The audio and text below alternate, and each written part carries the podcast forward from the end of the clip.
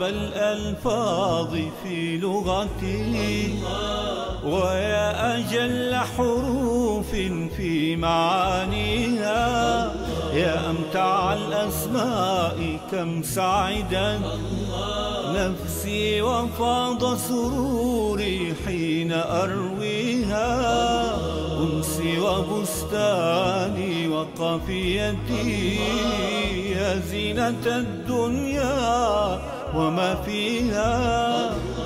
يرتاح قلبي حين يسمعها وحين أبصرها نقشا وأمليها.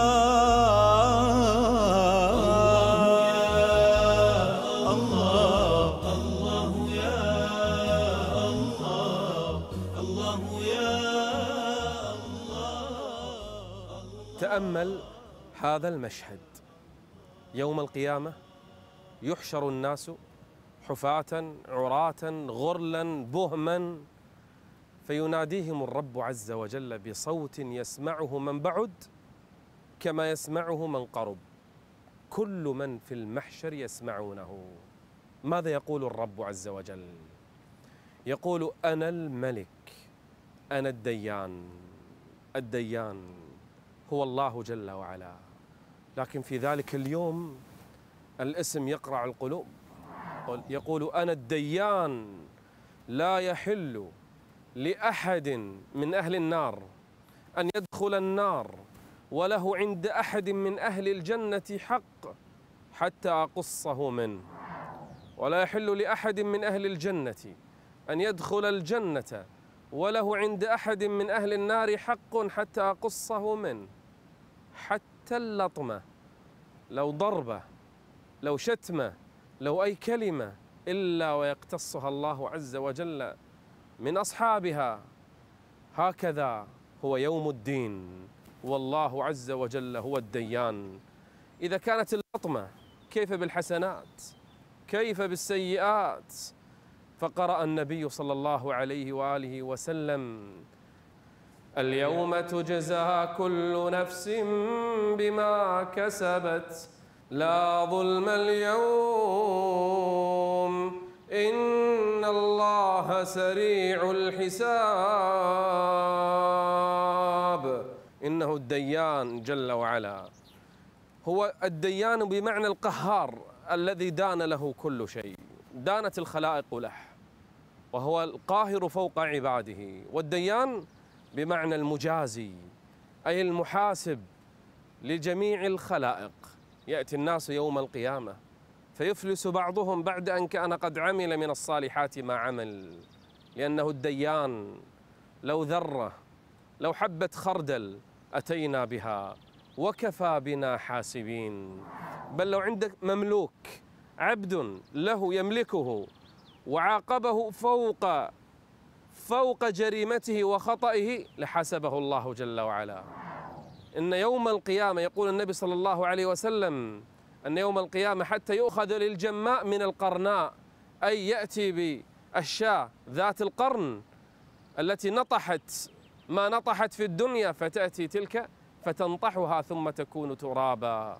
لا ظلم اليوم إنه الديان جل وعلا. أيها المظلوم لا تحسبن الله غافلا عما يعمل الظالمون.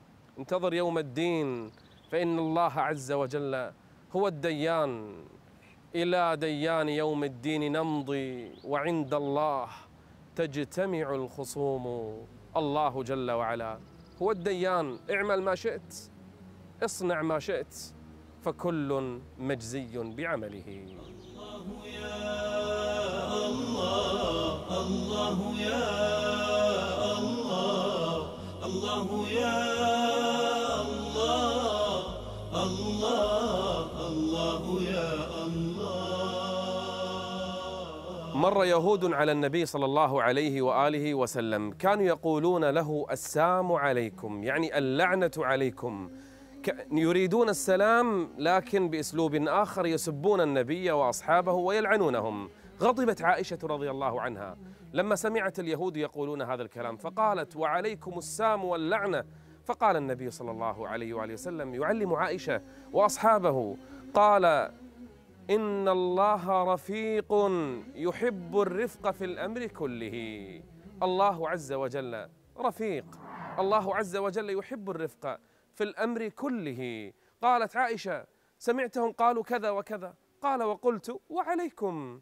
الله عز وجل من أسمائه الرفيق الرفق ضد العجلة الرفق ضد العنف الرفق معاني جميلة. الله عز وجل سمى نفسه الرفيق كما سماه النبي صلى الله عليه وآله وسلم. إن الله رفيق يحب الرفق في الأمر كله. ألم ترى أن الله عز وجل خلق السماوات والأرض في ستة أيام وهو قادر على أن يخلق السماوات والأرض بلحظة خلقها في ستة أيام لأنه رفيق يحب الرفق في الأمر كله. الله جل جلاله يحب الرفق. ألم تر أنه يؤجل العقوبة على أمم تكفر به وتعصيه وتؤذي رسله؟ ومع هذا ولو يؤاخذ الله الناس بظلمهم ما ترك عليها من دابه ولكن يؤخرهم لأنه رفيق يحب الرفق في الأمر كله. الله جل جلاله خلق الإنسان خلق الإنسان في بطن أمه لم يخلقه دفعة واحدة ولكن خلقه من نطفة ثم من علقة ثم من مضغة مخلقة وغيره وهكذا يمر الجنين في مراحل حتى إذا ولد يمر في حياته بمراحل حتى انظر إليه كيف يفطم من حليب أمه إلى الطعام كيف يبدأ بالمشي كيف يبدأ بالكلام كيف يسقط سنه ثم يعاد مرة أخرى. كل هذا لأن الله عز وجل رفيق بعباده. ما حرم كل شيء دفعة واحدة. حتى الخمر الذي كان يشربه. أصحاب النبي قبل الإسلام والناس قبل إسلامهم كانوا يشربون الخمر. ما حرمه الله دفعة واحدة. شيئا فشيئا لأن الله عز وجل رفيق يحب الرفق في الأمر كله. من آمن بهذا الاسم واعتقد به وتيقن به فإنه سيكون رفيقا في حياته بالناس رفيقا في بيته وأهل بيته. فما أعطى الله أهل بيت خيرا مما أعطاهم من الرفق. فالرفق ما كان في شيء إلا زانه وما نزع من شيء إلا شانه. آمن بأن الله رفيق وكن رفيقا بالناس. فإن الله عز وجل رفيق يحب الرفق في الأمر كله ويعطي على الرفق ما لا يعطي على العنف. الله رفيق سبحانه وتعالى. الله يا الله الله يا الله الله يا الله الله الله يا الله بعض الناس يموت وأجزاؤه متفرقة. ربما بتر عضو من أعضائه في مستشفى. في معركة في حرب يده هنا رجله هنا جسده هنا. تحلل بعض الناس احترق بعض الناس رمي في البحر فتفرق جسده جثته في أسماك وحيتان وتحلل في المياه. ذهب كل جزء في مكان. العظم نفسه يتحلل يذهب في الأرض. الجلد كل شيء يذهب. من الذي سيجمعه؟ أيحسب الإنسان أن لن نجمع عظامه؟ يظن الناس أن اللي راح راح خلاص؟ لا والله.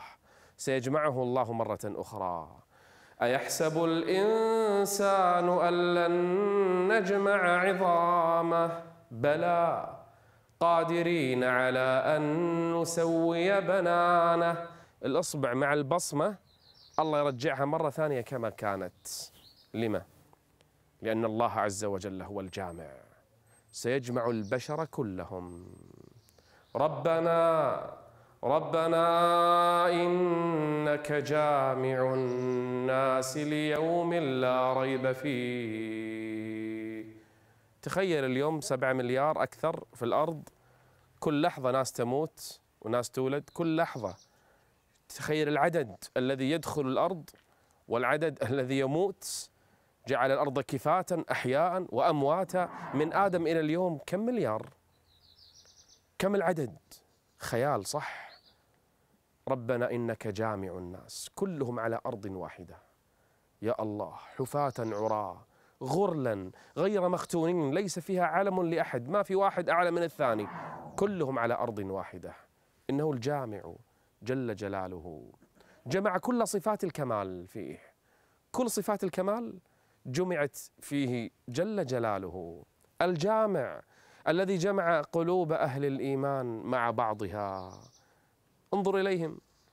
كل واحد من لغة كل واحد لون كل واحد من بلد كل واحد من عرق لكن جمعهم الإيمان. من الذي جمعهم؟ وألف بين قلوبهم.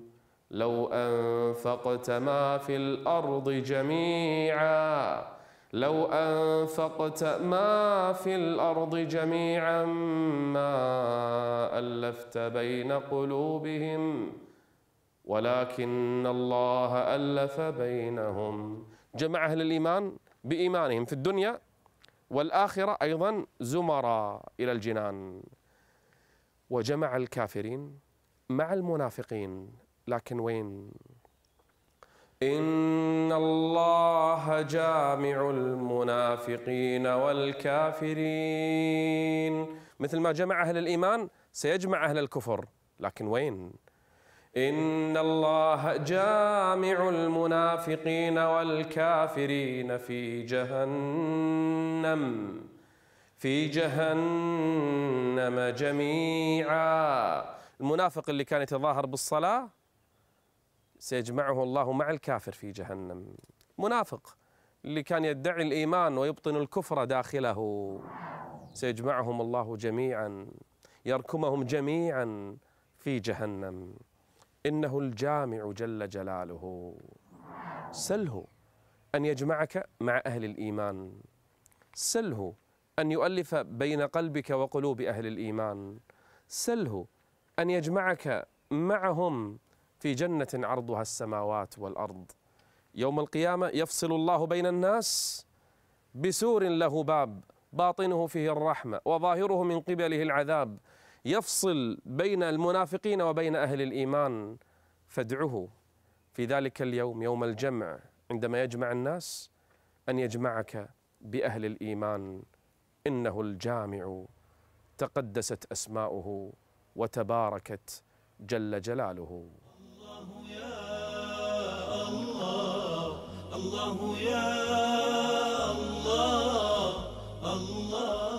الجامع. الله جامع الأولين والآخرين. سيجمع أهل السماوات والأرض ويجمع الإنس والجن ويجمع بين كل عبد وعمله وبين الظالم والمظلوم وبين كل نبي وأمته وبين ثواب أهل الطاعة وعقاب أهل المعصية. الله الجامع. أيها العبد سيجمعك الله جل وعلا مع آبائك وأبنائك. سيجمعك مع عملك ومع ما حصدته في دنياك. الله الجامع. جمع قلوب الموحدين على توحيده وجمع قلوب أوليائه إلى شهود عظمته. الله الجامع. يجمع بين القلوب المتنافرة إن شاء ومتى شاء وألف بين قلوبهم.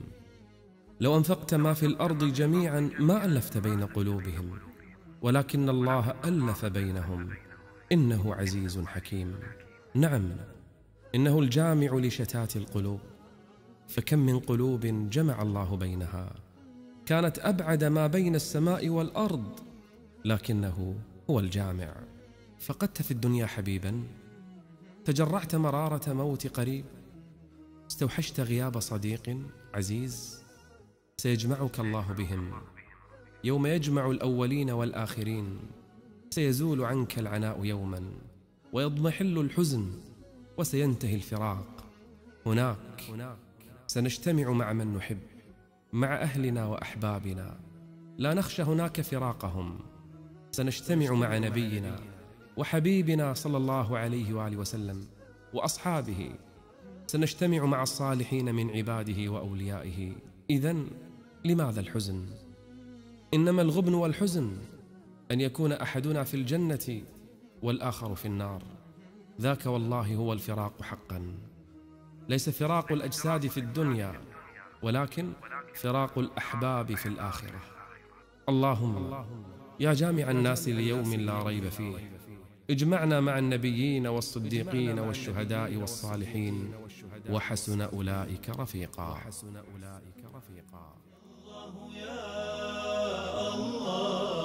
الله يا الله. الله الله. يا تخيل ذلك اليوم.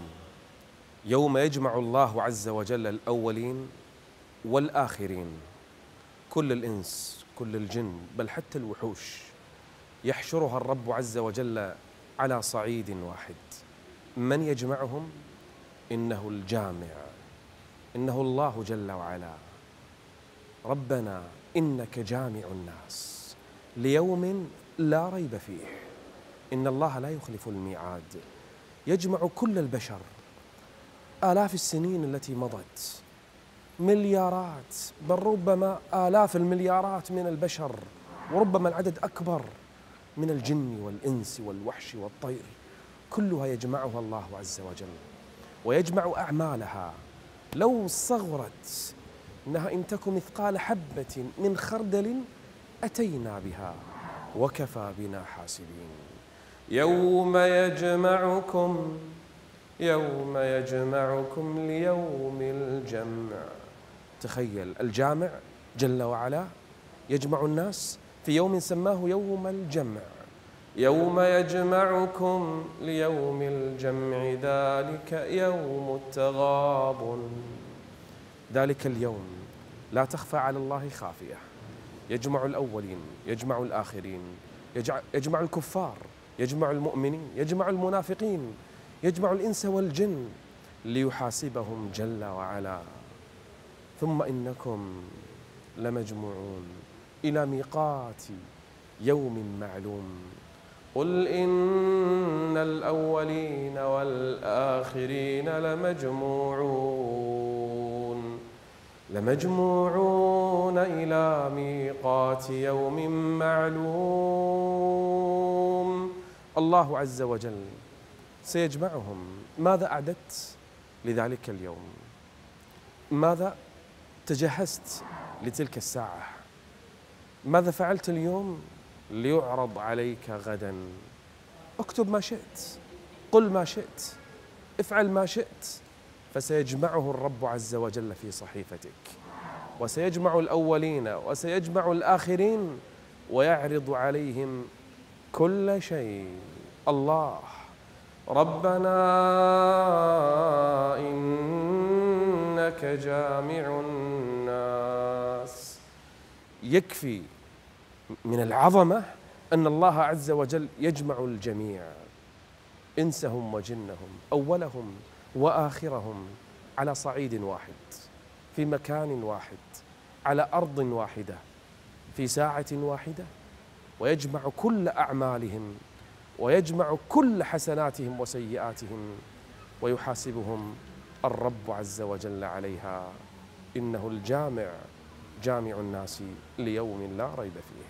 الله يا الله الله يا الله الله يا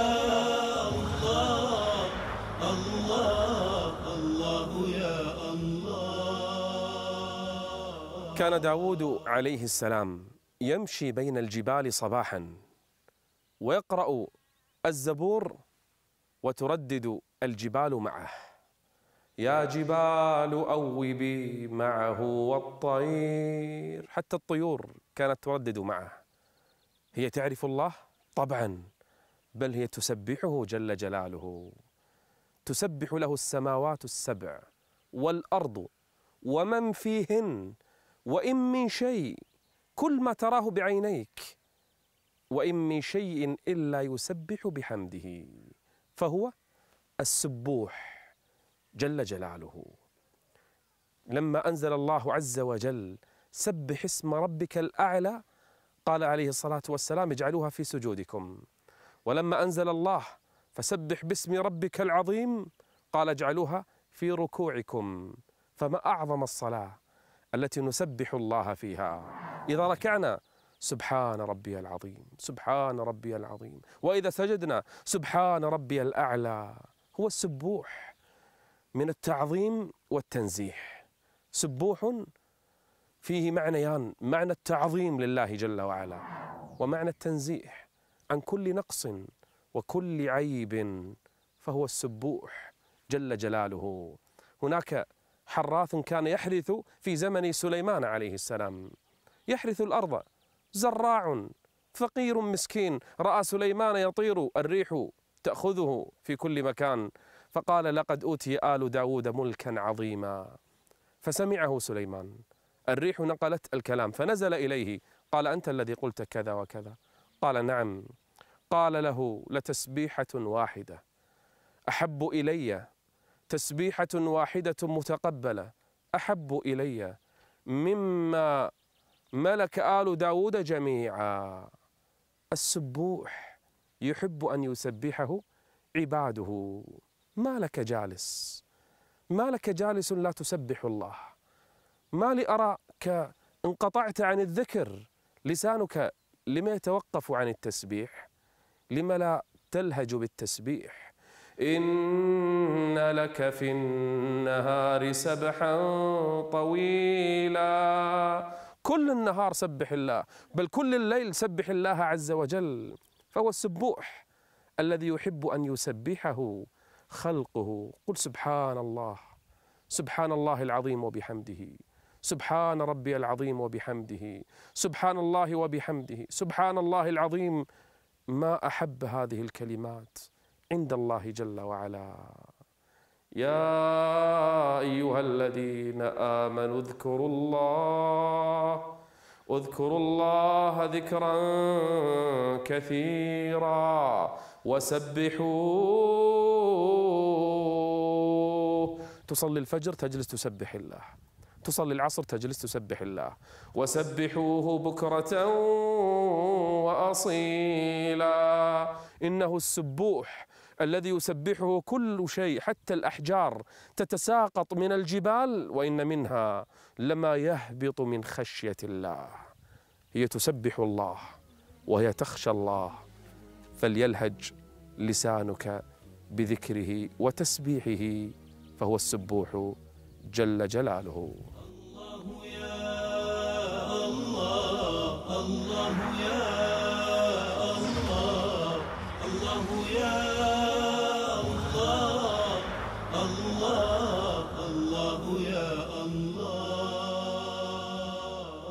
سبحانه وتعالى كل شيء يسبح بحمده. موسى عليه السلام لما طلب رؤية الله عز وجل وتجلى الله للجبل وخر موسى صاعقا. القصة معروفة لديكم.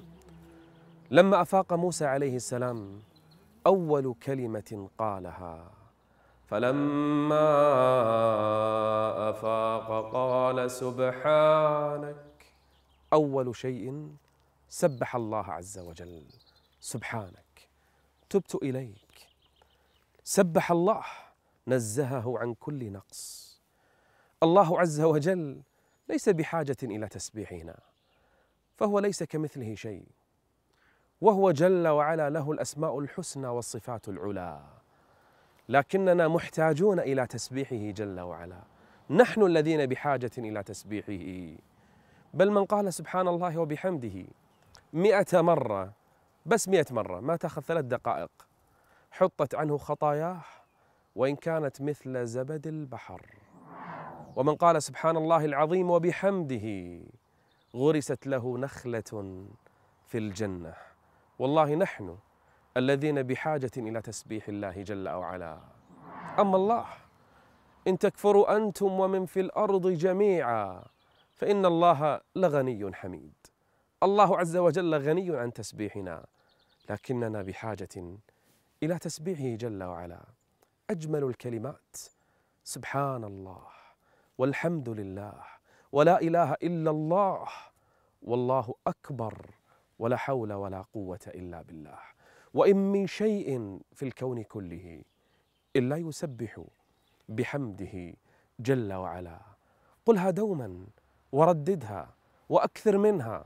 قل سبحان الله سبحان الله سبحان الله تجد لها أثرا في نفسك يا عبد الله. تسبيح الله عز وجل له أعظم الأثر في قلب المؤمن. كيف لا؟ وهو يسبح خالقه جل وعلا. الطيور في أعشاشها الأسماك في بحارها. هذه الكواكب والأفلاك وإن من شيء إلا يسبح بحمده ولكن لا تفقهون تسبحهم كل مخلوق يسبح الله عز وجل كما أراد الله عز وجل له ذلك وكما خلقه الله جل وعلا. يونس لما دخل في بطن الحوت وفي ذلك البلاء العظيم وتلك الظلمات الثلاث أسمعه الله عز وجل تسبيح الأسماك في البحر. فقال يونس لا إله إلا أنت. سبحانك سبح الله. سبحانك إني كنت من الظالمين. إن المؤمن في تلك اللحظات لا يلهج لسانه إلا بالتسبيح ولولا أنه كان من المسبحين. للبث في بطنه إلى يوم يبعثون. سبحان الله وبحمده. سبحان الله العظيم. روحي طموحي راحتي سكني. لا أجتني الأنس إلا من مغانيها. أجمل ما نتلوه أحسن ما. يروي ضمائرنا طهرا ويسقيها.